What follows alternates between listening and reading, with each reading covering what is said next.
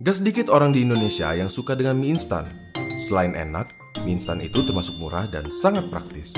Namun, di balik kenikmatan mie instan, ada nggak sih ancaman bagi kesehatan tubuh kita?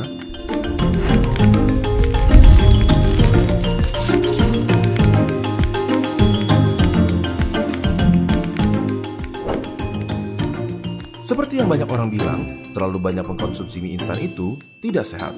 Tapi apa alasannya?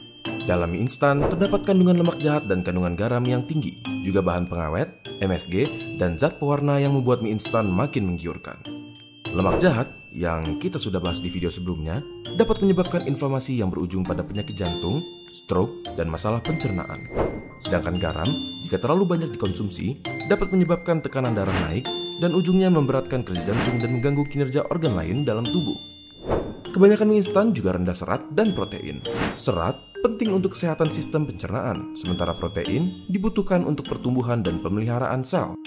Suatu penelitian dari Korea Selatan menyatakan bahwa semakin sering seseorang mengkonsumsi mie instan, maka resiko untuk menderita sindrom metabolik akan semakin tinggi.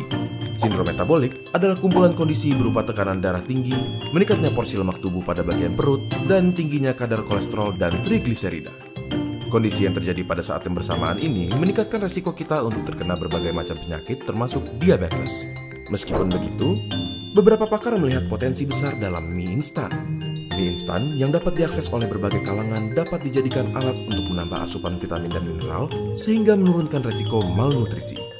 Contohnya, suatu penelitian di Sulawesi Selatan dan Kalimantan Selatan menyatakan bahwa mie instan yang diperkaya dengan zat besi dan vitamin A dapat mengurangi resiko anemia dan penyakit mata tanpa memandang tingkat sosial dan ekonomi. Kesimpulannya, mie instan memang tidak baik jika dikonsumsi terlalu sering. Namun, potensi mie instan masih dapat digali lagi untuk membantu memberantas malnutrisi karena aksesnya yang mudah tanpa halangan faktor sosial dan ekonomi. Sebagai penikmat mie instan, kira-kira kalian mau nggak kalau diajak untuk mengembangkan mie instan agar lebih sehat? Apakah kalian suka membahas fakta-fakta seperti ini? Bantu teman kalian memahaminya juga dengan membagikan video ini untuk masa depan instan yang lebih cerah. Jangan lupa subscribe untuk mendukung kami dalam mengedukasi lebih jauh lagi. Jika ada topik yang kalian ingin kami bahas, kalian bisa tulis di kolom komentar untuk kami lihat. Terima kasih dan sampai ketemu di video berikutnya.